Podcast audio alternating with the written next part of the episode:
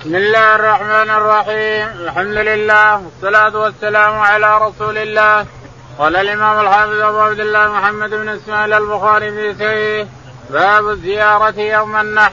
قال رحمه الله دثنا يحيى بن بكير. قال دثنا الليث عن جعفر بن ربيعة عن الأعرج.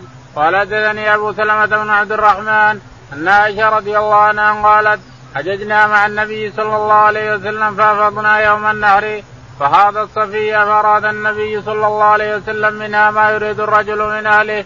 فقلت يا رسول الله إنها حائض. قال حابستنا هي قالوا يا رسول الله أفاضت يوم النهر. قال اخرجوا. ويذكر عن القاسم وعروة والأسود أن عائشة رضي الله عنها أفاضت صفية يوم النحر. يقول البخاري بسم الله الرحمن الرحيم الحمد لله رب العالمين. وصلى الله على نبينا محمد وعلى آله وصحبه أجمعين. يقول الإمام الحافظ أبو عبد الله البخاري رحمه الله في صحيحه ونحن لا نزال في المناسك في الحج. يقول رحمه الله باب زيارة يوم النحر. باب الزيارة زيارة البيت يوم النحر. يقول حدثنا يحيى بن بكير. يحيى بن بكير. قال حدثنا والليث بن سعد. الليث بن سعد. قال حدثنا جعفر بن ربيعة. جعفر بن ربيعة. قال حدثنا الأعرج. الأعرج عبد الرحمن. قال عن أبي سلمة بن عبد عن الرحمن. ابي سلمة بن عبد الرحمن. عن عائشة. عن عائشة رضي الله تعالى عنها أن النبي عليه الصلاة والسلام أراد صفيه يوم النحر يعني أرادها للجماع عليه الصلاة والسلام فقالت صفيه إنها حائض. أو هي قيل لها أو هي قالت لعائشة. قالت عائشة إنها حائض. قال حابستنا هي؟ عقد حلقة حابستنا هي قالوا إنها أفاضت يوم النحر. يعني أزواج الرسول كلهم أفاضوا يوم النحر. قال لا اذا يعني أنها ما تحفظ. ما دام أفاضت خلاص. يعني لو أردنا أن ننفر في ثلاثة أيام لأنها قد لا تفطر إلا في سبعة أيام. فلو أردنا أن ننفر في ثلاثة أيام نفرنا. ما دام طافت الإفاضة انتهى. الوداع ساقطا عن الحائض والنفساء الوداع يسقط عن الحائض والنفساء ومن على شاكلتهم من المرضى. يسقط الوداع نعم. ويذكر عن القاسم وعروة والأسود. ويذكر عن القاسم وعروة والأسود. عن عائشة. عن عائشة رضي الله تعالى عنها، يعني متابعين لمن لمن سبق نعم. مم. أبو سلمة بن عبد الرحمن. لأبي سلمة بن عبد الرحمن نعم. باب إذا رمى بعد أن أمسى وحلق قبل أن يذبح ناسيا أو جاهلا. قال رحمه الله دثنا موسى بن إسماعيل قال دثنا وهيب قال دثنا من طاووس عن أبيه عن ابن عباس رضي الله عنهما أن النبي صلى الله عليه وسلم قيل له في الذبح والحلق والرمي والتقديم والتأخير فقال لا حرج. يقول البخاري رحمه الله باب إذا رمت آه، رمى بعد أن أمسى يعني دخل المساء والمساء يدخل بعد الظهر لأن الليل يدخل بعد الظهر عند العرب فالمساء عند العرب والمشهور أنه بعد الليل ولهذا أرخص الرسول لصفية بعد منتصف الليل لجوده بن سمعة بعد منتصف الليل لأن النهار دخل لأن ال- ال- ال- النهار دخل بعد منتصف الليل. الشاهد أنك ترمي الإنسان بعد الزوال ترمي أما العقبة فلا وقت لها محدد وأما الجمرات الثلاث فترمي بعد الزوال يعني بعد المساء بعد العصر بعد الظهر أو بعد العصر. أما بالليل فهو ممنوع. نعم. قال حدثنا موسى بن إسماعيل. حدثنا موسى بن إسماعيل التبوذكي قال حدثنا وهيب بن خالد. وهيب بن خالد. قال حدثنا عبد الله بن طاووس. عبد الله بن طاووس. عن أبيه. عن أبيه طاووس عن قال ابن عباس. عن ابن عباس رضي الله تعالى عنهما أن النبي عليه الصلاة والسلام نعم. قيل له في الذبح والحلق والرمي والتقديم والتأخير قيل له في. الذبح والحلق والرمي وتقديم والطواف قبل كذا والرمي قبل كذا والحلق قبل هذا. قال افعل كل ذلك يقول افعل ولا حرج. نعم. ولاحظوا, ولاحظوا إن في أبي داود حديث أنه قدم السعي قبل الطواف. هذا في أبي جعفر. جعفر مجهول. مجهول الحال ومجهول المعنى. ما يدرى. لا حتى واتقوا ولا يدرى منه هذا. في أبي داود لاحظوا. آه، واحد يشكككم في يقول إن السعي قبل الطواف جائز. طواف الإفاضة. سعي الركن. أنه جائز أن تقدم السعي على الطواف. هذا في أبي داود لكن في أبو جعفر. أبو جعفر لا يعرف من هو أبو جعفر ولا عدالته عدل ولا فاسق ما حد يدري عنه. فالجهاله هذه تجعل الحديث لا حجة فيه. تجعل الحديث ساقط أصلا لا حجة فيه. انتبهوا لا أحد يحتج عليكم بهذا بأبي جعفر أو حديث أبي داود. نعم. قال رحمه الله دثنا علي بن عبد الله قال دثنا يزيد بن قال دثنا خالد بن عكرمان بن عباس رضي الله عنهما قال كان النبي صلى الله عليه وسلم يسأل يوم النحر بمنى فيقول لا حرج. فسأله رجل فقال حلقت قبل أن أذبح؟ قال أذبح ولا حرج. وقال رميت بعدما أمسيت؟ قال لا. فقال لا حرج. يقول البخاري رحمه الله حدثنا علي بن عبد الله. علي بن عبد الله المديني قال حدثنا يزيد بن زريع. يزيد بن زريع قال قال حدثنا خالد. خالد قال حدثنا عكرمة عن ابن عباس. عكرمة عن ابن عباس رضي الله عنهما أن النبي عليه الصلاة والسلام ما سئل عن شيء قدم ولا أخر إلا قال افعل ولا حرج. الغريب أن ابن عباس رضي الله تعالى عنه يروي هذه الأحاديث كلها وهو لم يحضر. ما حضر الأسئلة هذه ولا فتاوى النبي عليه الصلاة والسلام وإنما ينقله له الصحابة رضي الله عنهم. وإلا فابن عباس بثمان سنوات أو تسع سنوات ما حضر المسائل هذه كلها. اللهم إلا إن كان مع أبيه وابيه حول الرسول وهو يسمع ما يقال عند الرسول جائز هذا. لكن هو صغير السن ولا حضر بعض الأسئلة ولا بعض المواقف التي أفتى الرسول فيها عليه الصلاة والسلام. نعم. باب الفتيا على الدابة عند الجمرة. قال رحمه الله دثنا عبد الله بن يوسف قال أخبرنا مالك بن عن عيسى بن طلحة عن عبد الله بن عمرو رضي الله عنهما أن رسول الله صلى الله عليه وسلم قال في حجة الوداع فجعلوا يسألونه فقال رجل لم اشر فحلقت قبل أن أذبح؟ فقال أذبح ولا حرج. فجاء آخر فقال لم اشعر فنحرت قبل أن أرمي. قال أرمي ولا حرج فما سئل يومئذ عن شيء قدم ولا أخر إلا قال افعل ولا حرج. يقول البخاري رحمه الله حدثنا باب الفتية على الدابة باب الفتية على الدابة. حدثنا عبد الله بن يوسف. عبد الله بن يوسف. قال حدثنا مالك. مالك. قال حدثنا ابن شهاب. ابن شهاب الزهري قال عيسى عن ابن طلحة. حدثنا عيسى بن طلحة عن عبد الله بن عمرو. عن عبد الله بن عمرو بن العاص أن النبي عليه الصلاة والسلام كان واقفا على دابته على الناقة وعند الجمرة جمرة العقبة ويسالونه الناس وهو يفتي عليه الصلاة والسلام. يفتي الناس وهو على الناقة. فما سأله أحد قدم ولا أخر إلا قال افعل ولا حرج. هذا رميت قبل أحلق قال أحلق ولا حرج. حلقت قبل أن أرمي ارمي ولا حرج. خفت قبل أن أفعل كذا افعل كذا ولا حرج. فما سئل عن شيء قدم ولا أخر إلا قال افعل ولا حرج. وهو على نكت في الناس يوم النحر عليه الصلاة والسلام. والظاهر أن الفتوى هذه ما هي يوم النحر اللي هو يوم يوم العيد. إنما ثاني العيد صح. ثاني العيد اللي يسمى يوم الرؤوس ويوم النحر ويوم الرؤوس. هذا وقف على للناس عليه الصلاة والسلام عند جمرة العقبة على الناقه وأما يوم العيد فلم يفضل الناس. نزل يطوف ويسعى هنا يطوف الا السعي مقدم فنزل عليه الصلاة والسلام وطاف وصلى بالناس في مكه الظهر ثم رجع إلى منى. ووجد الناس ما صلوا وصلى بهم الظهر. الشاهد يوم العيد ما فضل للناس حتى يفتيهم. إنما هذه ثاني العيد يوم النحر يوم الرؤوس اللي يسمون لأنها كثرة الرؤوس كثرة الذبح ورمي الرؤوس فصار وقف على الناقة عند جمرة العبا العقبة ليسألوه فما سئل عن شيء قدم ولا أخر إلا قال افعل ولا حرج نعم. قال رحمه الله دثنا سيد بن يحيى بن سعيد قال دثنا أبي قال دثنا ابن جريج قال دثنا الزهري عن عيسى بن طلحة عن عبد الله بن عمرو بن العاص رضي الله عنهما أنه حدثه أنه شهد النبي صلى الله عليه وسلم يخطب يوم النحر فقام إليه رجل فقال كنت أحسب أن كذا قبل كذا ثم قام آخر فقال كنت أحسب أن كذا قبل كذا حلقت قبل أن أنحر نحرت قبل أن أرمي وأشبه ذلك فقال النبي صلى الله عليه وسلم فل ولا حرج لهن لكلهن فما سئل يومئذ عن شيء إلا قال افعل ولا حرج. يقول البخاري رحمه الله باب تابع للباب. تابع للباب. حدثنا؟ سعيد بن يحيى. سعيد بن يحيى بن سعيد. عن أبيه يحيى بن سعيد. عن أبيه يحيى بن سعيد القطان بنت القطان. قال حدثنا؟ ابن جريج. عن ابن جريج. قال حدثنا؟ الزهري. الزهري. قال حدثنا؟ عيسى بن طلحة. عيسى بن طلحة. قال؟ عن عبد الله بن عمرو بن العاص. عن عبد الله بن عمرو بن العاص أن النبي عليه الصلاة والسلام نعم.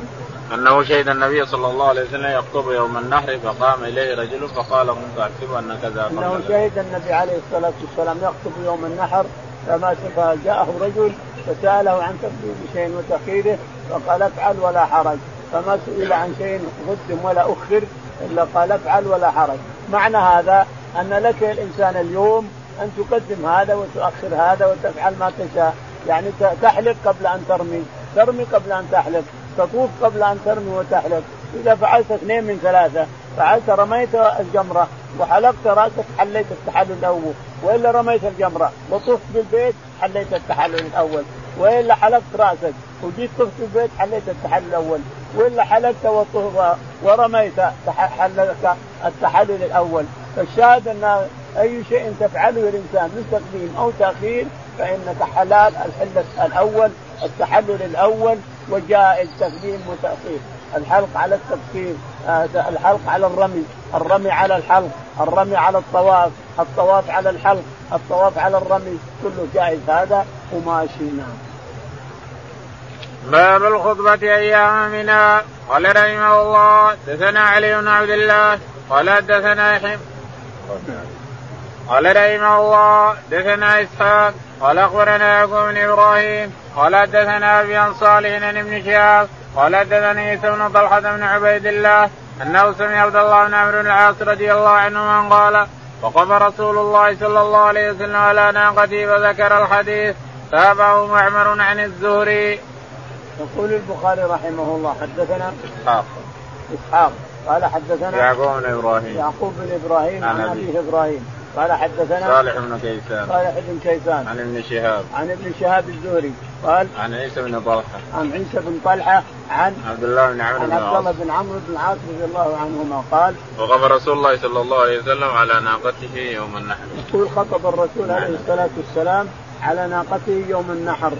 خطب على ناقته مضى أنه قال على عند الجمرة. يرمي الجمرة والناس مجتمعون وهو يسال ويفتي قال استمر على عند الجمرة على ناقته ثم رجع على ناقته حتى وصل الخيام ووقف حينئذ أيضا للناس اللي ما حضروا الجمرة ما حضروا سؤال أسئلة والفتوى يوم الجمرة سألوه في منى. هذا مقصود عبد الله بن عمرو بن العاص أنه مشى بعدما أفتى الناس على الجمرة رمى الجمرة؟ وأفتى الناس رجع إلى الخيام وهو على ناقته ووقف يخطب الناس وكان الناس يسألونه مرة ثانية للي ما سألوه هناك فكان عليه الصلاة والسلام ما سئل عن شيء قدم ولا أخر إلا قال افعل ولا حرج نعم. قال تابعه معمر عن الزهري. يقول تابعه معمر عن الزهري. تابع صالح بن كيسان. صالح بن كيسان نعم.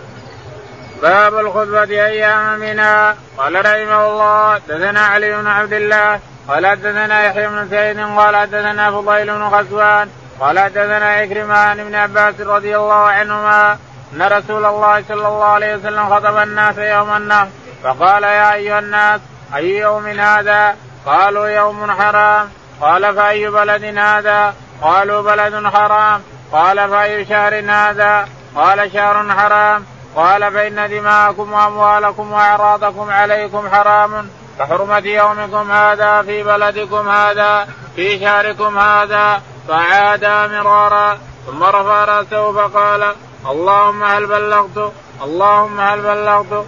قال ابن عباس رضي الله عنهما هو الذي نفسي بيده إنها لوصيته إلى امته فليبلغ الشاهد الغائب. لا ترجعوا بعدي كفارا يضرب بعضكم رقاب بعض. يقول البخاري رحمه الله حدثنا باب الخطبة أيام منى. باب الخطبة أيام منى. الخطبة أيام النحر. حدثنا أيام منى أيام منى. حدثنا علي بن عبد الله. علي بن عبد الله. قال حدثنا يحيى بن سعيد. يحيى بن سعيد. قال حدثنا فضيل بن غزوان. فضيل بن غزوان قال عن عكرمة عن ابن عباس. عن عكرمة عن ابن عباس أن النبي عليه الصلاة والسلام خطب الناس يوم منى. خطب الناس يوم النحر. يوم النحر يعني ثاني عيد ثاني العيد. فقال أيها الناس ما اسم ما اسم هذا؟ البلد هذا. قالوا قالوا هذا بلد الحرام. مكة. قال ما الشهر؟ قالوا ذي الحجة. قال أي يوم هذا؟ أي يوم هذا؟ قالوا يوم العيد يوم النحر. قال أي شهر هذا؟ قالوا يوم الحجة. قال شهر الحجة. أي بلد هذا؟ مكة. قال إن دماءكم وأموالكم وأعراضكم عليكم حرام كحرمه يومكم هذا في بلدكم هذا في شهركم هذا. يا ليت الناس يسمعون الأحاديث هذه ويقرؤونها. خواص اللي أعوذ بالله. عوام بهايم يقتل بعضهم يقتلون الناس ويتركون الناس فينبغي أن يقرأوا هذا ويقرأ عليهم. أن دماء أن بني آدم دماء بني آدم. وأموالهم وأعراضهم عليهم حرام على بعضهم بعض حرام. كحرمة شهر الحرام كحرمة البلد الحرام كحرمة اليوم الحرام. نعم. ثم أعادها مرارا ثم رفع رأسه فقال أعادها مرارا ثم رفع رأسه إلى السماء وقال هل بلغت أيها الناس هل بلغت؟ قالوا نعم. قال اللهم اشهد اللهم اشهد اللهم اشهد. نعم. قال ابن عباس فوالذي نفسي بيده انها لوصيته إلى أمتي. قال ابن عباس والذي نفسي بيده انها لوصيته إلى أمتي إلى يوم القيامة. أن لا يظلم أحد أحد ولا يأخذ مال أحد ولا يعرض أحد ولا نفس أحد لا تاخذوا الدماء والأموال والأعراض حرام عليكم كحرمة هذا بهذا وهذا وهذا. ثلاث الثلاث الأشياء المحرمة عند رب العالمين محرمه دماؤكم وأموالكم وأعراضكم كحرمه هذه الثلاثة اللي حرمها رب العالمين تعالى وتقدس. مكة والحجة ويوم النحر محرم عليكم الدماء والأموال والأعراض كحرمة هذه الثلاثة. قال فليبلغ الشاهد الغائب. قال فليبلغ الشاهد منكم الغائب. فرب مبلغ اوعى من سامع من يدري؟ رب مبلغ بلغ الحديث يفهمه ويعقله أو سامع. واللي ينقله قد لا يفهمه مثلا. سمعه إنسان قد لا يفهم ما يقصد الرسول عليه الصلاة والسلام لكن رب مبلغ اوعى من سامع وأفقه من سامع قال رحمه الله دثنا نفس بن عمر قال دثنا شعبة قال أخبرني عمرو أنه قال سمعت جابر بن زيد قال سمعت ابن عباس رضي الله عنهما قال سمعت النبي صلى الله عليه وسلم يخطب بعرفات تابعه ابن عيينة عن عمرو. يقول البخاري حدثنا حفص بن عمر. حفص بن عمر بن غياث قال حدثنا شعبة. شعبة قال حدثنا عمرو. عمرو. نعم. عمرو قال حدثنا جابر بن زيد. جابر بن زيد بن الشعثة قال عن ابن عباس. عن ابن عباس رضي الله عنهما قال سمعت النبي صلى الله عليه وسلم يخطب بعرفات يقول ابن عباس سمعت النبي عليه الصلاة والسلام يخطب بعرفة يعني في في نمرة في مسجد نمرة. لما زالت الشمس خرج من قبته عليه الصلاة والسلام كان نازلا بالحل خارج بعرفة وخارج خارج عرنة التي ممنوع الوقوف فيها. ولما زالت الشمس ذهب إلى المسجد اللي يسمى مسجد نمره إلى الآن فخطب عليه الصلاة والسلام خطبة واحدة ثم صلى بالناس. الشاهد أنه خطب هذه الخطبة التي بلغ الناس فيها ورأى الناس أنه ودع الناس هذه بهذه الحجة أنه ودع الناس لأنه قال هل بلغت هل بلغت هل بلغت؟ ولعلي لا أراكم بعد عامي هذا. قال عليه الصلاة والسلام بلغوا الشاهد الغائب فرب مبلغ أو عام سامع فلعلي لا أراكم بعد عامي هذا هذا في خطبة عرفات ما قالوا إنها وداع لأنه بقي بعد عليه الصلاة والسلام 81 يوم بعد حجة الوداع هذه ثم لحق بربه نعم. قال رحمه الله دثني عبد الله بن محمد قال دثني أبو عاصم قال دثنا قراء محمد بن سيرين أنه قال أخبرني عبد الرحمن بن أبي بكر عن أبي بكر ورجل أفضل في نفسي من عبد الرحمن حميد بن عبد الرحمن عن أبي بكرة رضي الله عنه قال خطبنا النبي صلى الله عليه وسلم يوم النهر قال أتدرون أي يوم هذا؟ قلنا الله ورسوله أعلم. فسكت حتى ظننا أنه سيسميه, سيسميه بغير اسمه. قال ليس يوم النهر؟ قلنا بلى. قال أي شهر هذا؟ قلنا الله ورسوله أعلم. فسكت حتى ظننا أنه سيسميه بغير اسمه. فقال ليس ذو الحجة قلنا بلى. قال أي بلد هذا؟ قلنا الله ورسوله أعلم. فسكت حتى ظننا أنه سيسميه بغير اسمه. قال ليست بالبلدة الحرام؟ قلنا بلى. قال فإن دماءكم وأموالكم عليكم حرام. كحرمة يومكم هذا في شهركم هذا في بلدكم هذا إلى يوم تلقون ربكم. ألا هل بلغت؟ قالوا نعم. قال اللهم اشهد فليبلغ, فليبلغ الشاهد الغائب. فرب مبلغ أو عام سامي. فلا ترجعوا بعدي كفارا يضرب بعضكم ركاب بعض. يقول البخاري رحمه الله. حدثنا عبد الله بن محمد. عبد الله بن محمد. قال حدثنا أبو عاصم. أبو عاصم النبيل. قال حدثنا قرة. قرة بن خالد. قال حدثنا محمد بن سيرين. محمد بن سيرين قال قال قال أخبرني عبد الله بن أبي بكر. قال حد أخبرني عبد الله بن أبي بكر. قال ورجل أفضل في نفسي. ورجل أفضل عندي في نفسي منه وهو حميد بن عبد الرحمن رضي الله عنه. نعم. حميد بن عبد الرحمن. حميد بن عبد الرحمن قال عن أبي بكر كلاهما. عن أبي بكر الاثنين يعني ولده وحميد بن عبد الرحمن بن عوف يروون عن عبد عن أبي بكر رحمه الله ورضي عنه. قال خطبنا النبي صلى الله عليه وسلم يوم النحر قال تدرون أي يوم هذا؟ يقول أبو بكر إن الرسول عليه الصلاة والسلام خطبنا يوم النحر يعني ثاني العيد فقال تدرون أي يوم هذا؟ قالوا الله ورسوله أعلم. أي شهر هذا؟ الله ورسوله أعلم. أي بلد هذا؟ الله لكن يقول إنه يسكت حتى ظننا أنه سيسميه بغير اسمه.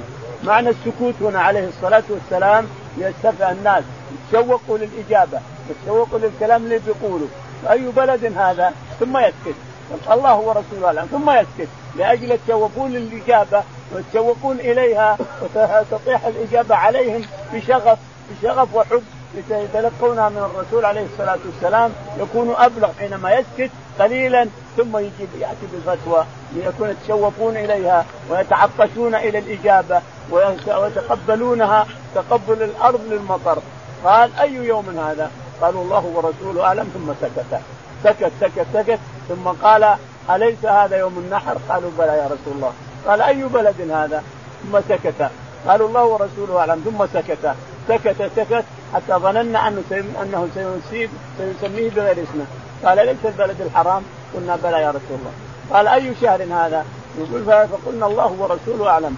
فسكت ثم سكت سكت حتى ظننا أنه سيسميه بغير اسمه. قال ليس يا شهر ذي الحجة. قلنا بلى يا رسول شهر الحرام يعني. فقال إن دماءكم. هذا الإجابة الحاسمة. الإجابة الحاسمة.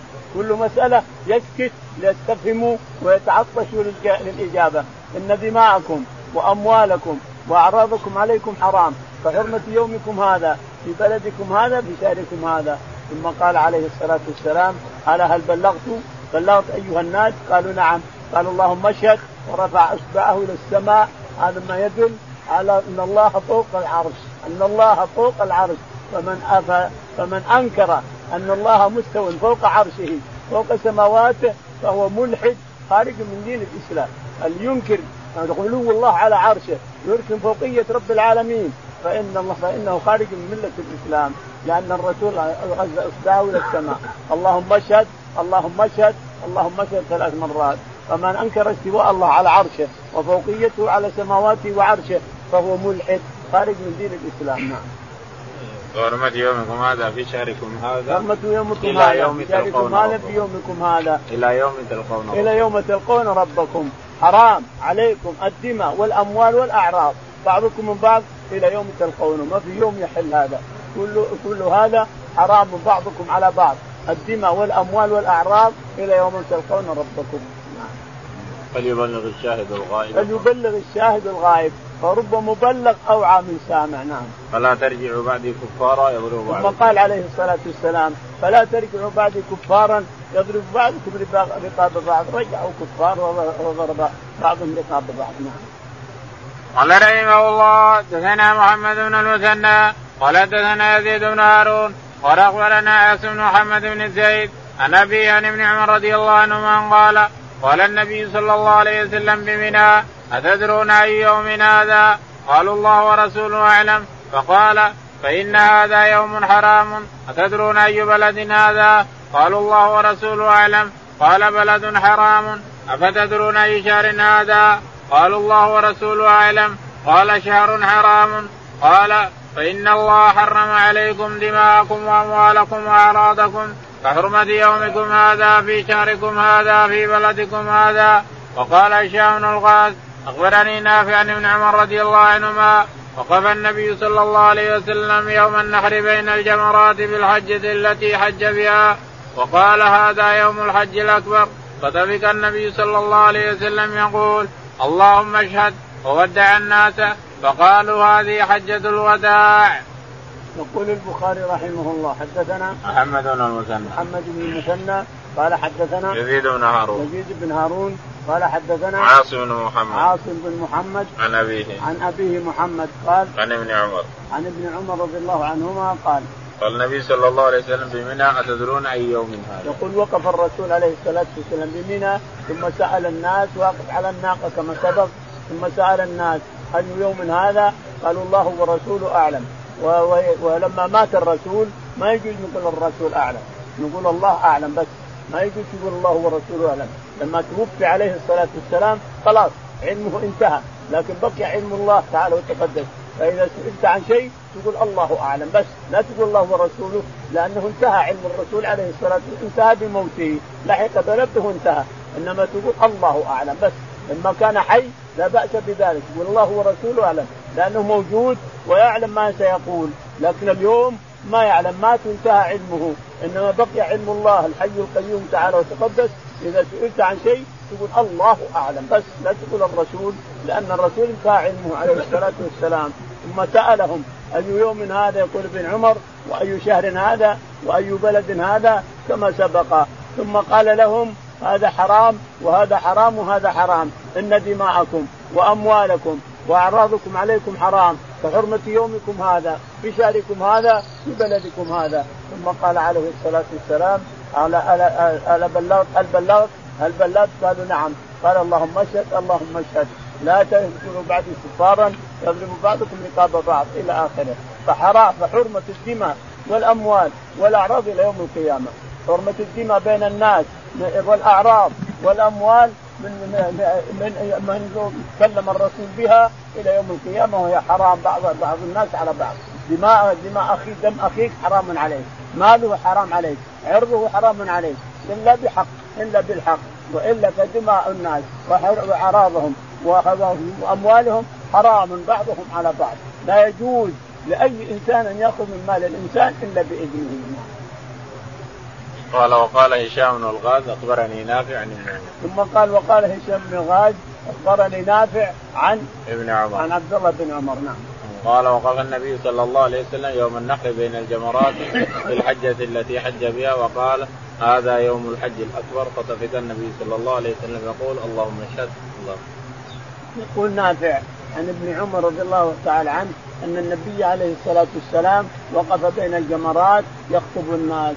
والناس يسالونه ثم لما انتهى من الخطبة قال هل بلغت؟ هل بلغت؟ قالوا نعم. قال اللهم اشهد اللهم اشهد اللهم اشهد. وودع الناس فقالوا هذه حجة. ودع الناس فيها. قال لعلكم لا تروني بعد عام هذا. انتبهوا أيها الناس. عو ما أقول أيها الناس. انتبهوا لما أقول أيها الناس. فلعلكم لا تروني بعد عام هذا. وسميت حجة الوداع لأن الرسول ودع الناس وأشهد عليهم رب العالمين تعالى وتقدس.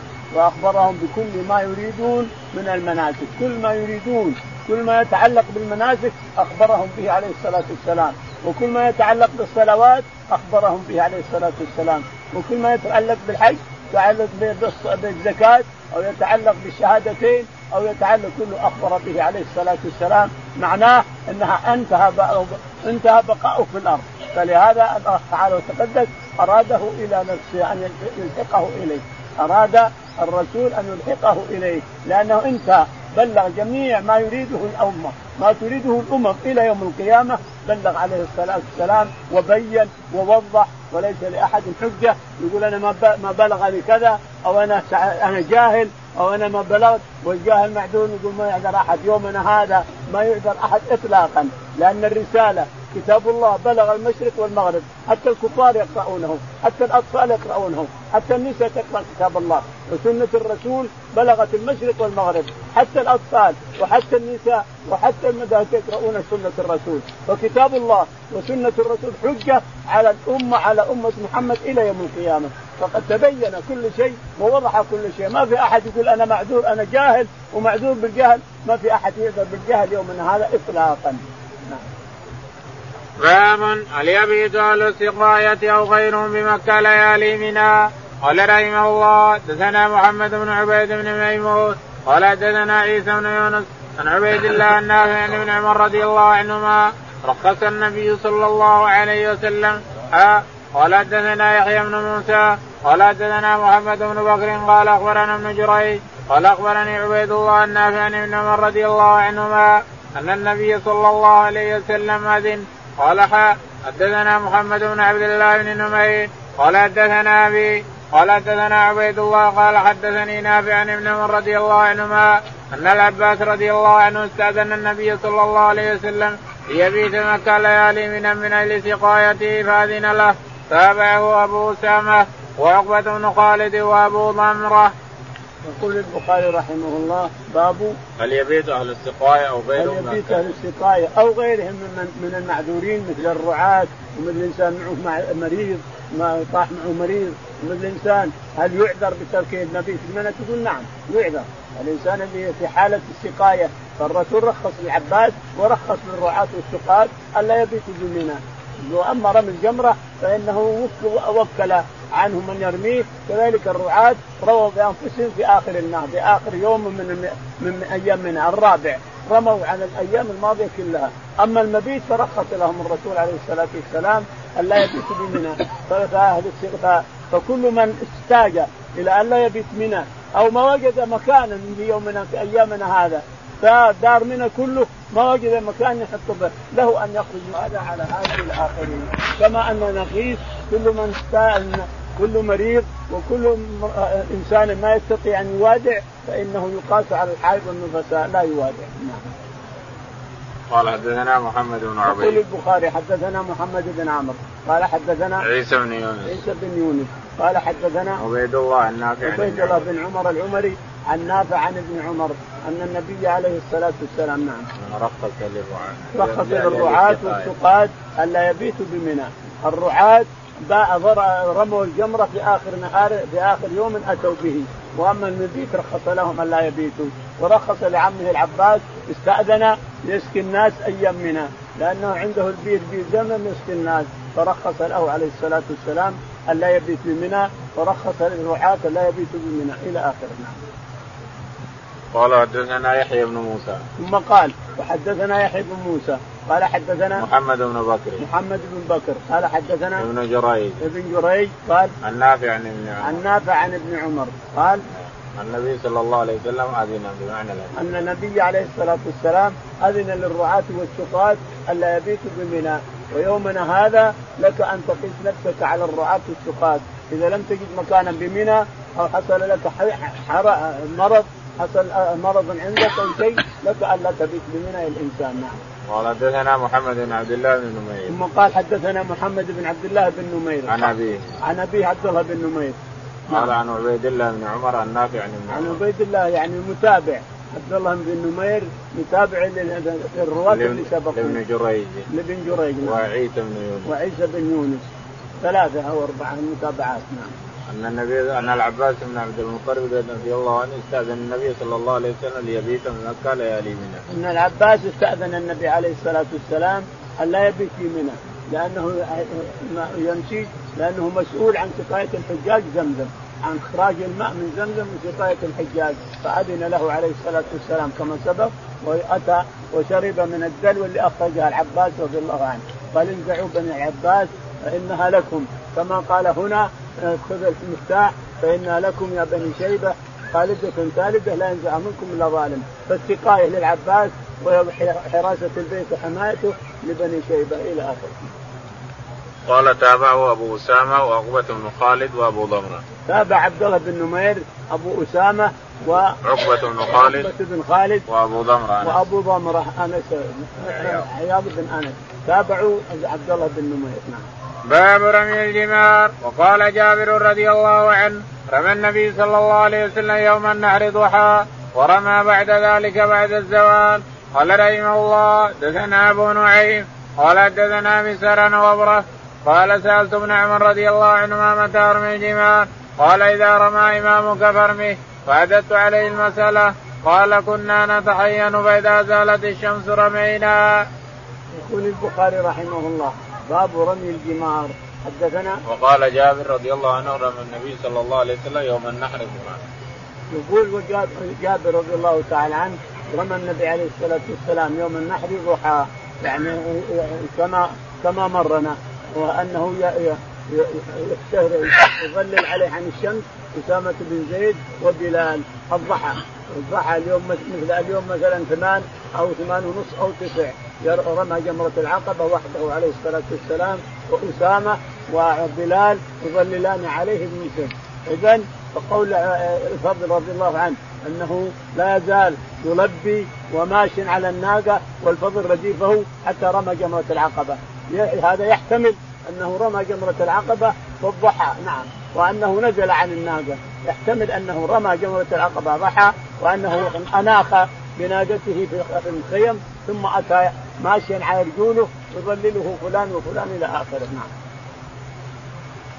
قال حدثنا أبو نعيم. يقول حدثنا أبو نعيم. يقول البخاري حدثنا أبو نعيم. وفي الترجمة قال ورمى بعد ذلك بعد الزوال. ورمى بعد ذلك بعد الزوال. يعني يوم يوم العيد رمى الضحى رمى جمرة العقبة وحدها الضحى. لكن أيام الباقية يرمي عليه الصلاة والسلام بعد ما تزول الشمس يبدأ جهة عرفة الصغيرة ثم الوسطى ثم جمرة العقبة.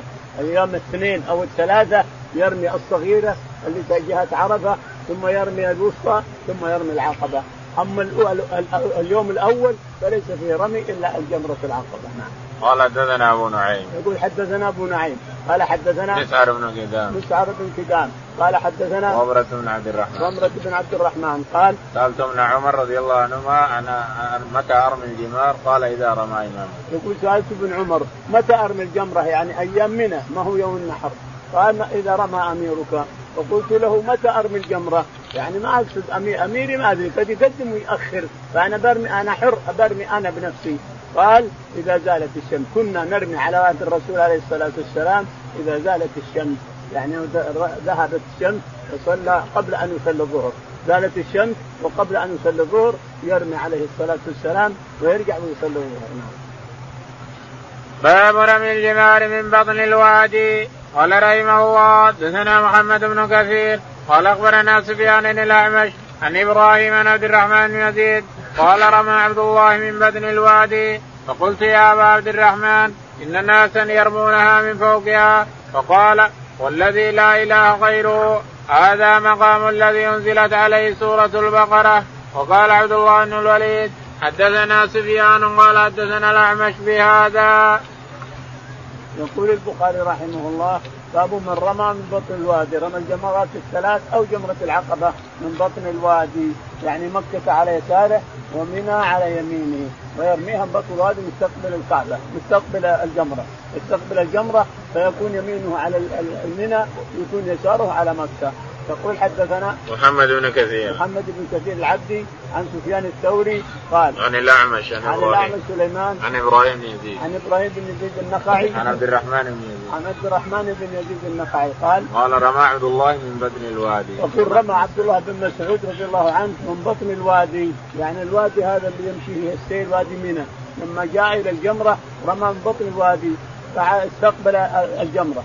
استقبل بوجه الجمرة وجعل يمينه على منى وشماله على مكة. ثم قال فقلت يا أبا عبد الرحمن إن ناس يرمونها من فوقها. فقلت يا أبا عبد الرحمن وهو بن مسعود رضي الله عنه يرمون الجمرة جمرة العقل من فوقها. قال هكذا بهذه الصفة رمى والذي أنزلت عليه سورة البقرة. ليه خص سورة البقرة؟ يقول لأن أمر الجمرات والحج وغيرها وأيام منى مذكور في البقرة.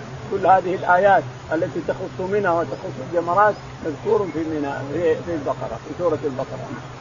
وقال عبد الله بن ابن الوليد حدثنا سفيان بن الأعمش بهذا الاسناد. وقال سفيان بن الوليد حدثنا الأعمش عن عن وقال عبد الله بن الوليد.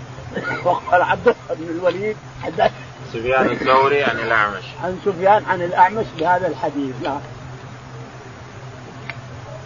باب رمي الجمار بسبع حصيات ذكره ابن عمر رضي الله عنهما عن النبي صلى الله عليه وسلم.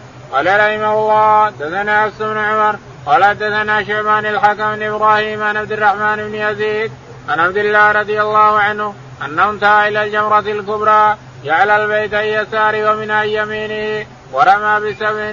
وقال هكذا رمى الذي أنزلت عليه سورة البقرة صلى الله عليه وسلم. يقول البخاري رحمه الله حدثنا باب رمي الجمار بسبع حصيات. باب رمي الجمار بسبع حصيات وتكبر مع كل حصاد ولا تقول بسم الله لأن الرمي هنا لا يطلبه البركة. البركه تقول بسم الله الذي تطلب فيه البركة وأما الرمي ما يطلب فيه البركة. فتقول الله أكبر بس بدون بسم الله. الله أكبر الله أكبر الله أكبر. وبسم الله لا لأن بسم الله لا يؤتى بها إلا إذا طلبت البركة يا الإنسان. وهنا لا تريد بركة. تريد ترمي كما رمى إبراهيم عليه الصلاة والسلام وتنحر الشيطان. قال ذكره ابن عمر عن النبي صلى الله عليه وسلم. ذكره ابن عمر عن النبي عليه الصلاة والسلام. قال حدثنا حفص بن عمر. حدثنا حفص بن عمر حفص بن غياث. قال حدثنا شعبة. شعبة. قال حدثنا الحكم بن عتيبة. الحكم بن عتيبة قال عن إبراهيم عن عن إبراهيم. عن عبد الرحمن بن يزيد. عن عبد الرحمن بن يزيد. عن عبد الله بن مسعود. عن عبد الله بن مسعود رضي الله عنه أنه رمى جمرة العقبة وجعلها قدامه. جعل منى عن يمينه ومكة عن يساره واستقبل الجمرة. وقال هكذا رمى الذي أنزلت عليه سورة البقرة. باب من رمى جمرة العقبة فجعل البيت عن يساره. قال رحمه الله حدثنا آدم قال حدثنا شعبة قال حدثنا الحكم عن إبراهيم بن عبد الرحمن بن يزيد أنه حج مع ابن مسعود رضي الله عنه فراه يوم الجمرة الكبرى بسبع حصيات فجعل البيت عن يساره ومن عن يمينه ثم قال هذا مقام الذي أنزلت عليه سورة البقرة. يقول البخاري رحمه الله حدثنا باب من رمى جمرة العقبة وجعل البيت باب من رمى جمرة العقبة وجعل البيت عن يساره ومنى عن يمينه. حدثنا آدم بن أبي ياس آدم بن أبي ياس قال حدثنا شعبة. شعبة قال حدثنا الحكم بن عتيبة. الحكم بن عتيبة قال عن إبراهيم بن يزيد. عن إبراهيم بن زيد النخعي عن عبد الرحمن بن يزيد. عن عبد الرحمن بن يزيد. أنه حج مع ابن مسعود انه حج مع عبد الله بن مسعود رضي الله تعالى عنه فأتى إلى جمرة العقبة فجعل البيت عن يساره ومنى عن يمينه واستقبل الجمره وقال هكذا مقام الذي أنزلت عليه سورة البقرة. هذا مقامه يرمي هذه الجمرة الذي أنزلت عليه سورة البقرة. باب يكبر مع كل أساد. قاله ابن عمر رضي الله عنهما عن النبي صلى الله عليه وسلم. قال رحمه الله حدثنا مسدد عن عبد الواحد. قال حدثنا الأعمش. قال سمعت الحجاج يقول على المنبر السورة التي يذكر فيها البقرة. والسورة التي يذكر فيها آل عمران والسورة التي يذكر فيها النساء. قال فذكرت ذلك لإبراهيم. فقال حدثني عبد الرحمن بن يزيد أنه كان مع ابن مسعود رضي الله عنه حين رمى جمرة العقبة فاستوطن الوادي حتى إذا حاذى بالشجرة اعترضها فرمى بسبع حصيات يكبر مع كل أسى. ثم قال منها هنا والذي لا إله غيره. قام الذي أنزلت عليه سورة البقرة صلى الله عليه وسلم. يقول البخاري رحمه الله حدثنا باب يكبر مع كل حصاد. باب يكبر مع كل حصاد تكبير بلا تسمية. قال حدثنا مسدد. مسدد. قال حدثنا عبد الواحد. عبد الواحد. قال حدثنا الأعمش. الأعمش. قال, قال سمعت الحجاج يقول على قال سمعت الحجاج بن يوسف. دخل الحجاج في الناس في الحج يقول الحجاج بن يوسف السورة التي يذكر فيها سورة البقرة التي يذكر فيها البقرة. لا تقول سورة البقرة وسورة آل عمران وسورة النساء لا. يقول السورة اللي يذكر فيها البقرة والسورة اللي يذكر آل عمران والسورة اللي يذكر فيها النساء. لا تقول سورة البقرة. يقول فأتيت إلى عبد الرحمن. إيه، فذكرت لإبراهيم بن يزيد. فذكرت إبراهيم بن يزيد. قال حدثني عبد الرحمن بن يزيد أنه حج مع عبد الله بن مسعود. ولما أتى جمرة العقبة قال من ها هنا قام والذي أنزلت عليه سورة البقرة. نعم الحجة. فحج الحجاج، الحجاج من يجيب له فقه إنما يقول الذي أنزلت عليه سورة البقرة. هذا كلام ابن مسعود رضي الله تعالى عنه. وهو حجة على الحجاج بن يوسف. نعم. باب من رمى جمرة العقبة ولم يقف. قاله ابن عمر رضي الله عنهما عن النبي صلى الله عليه وسلم. فقط. ما جاب اللهم اهدنا فيمن هديت عافنا فيمن عافيت تولنا فيمن توليت.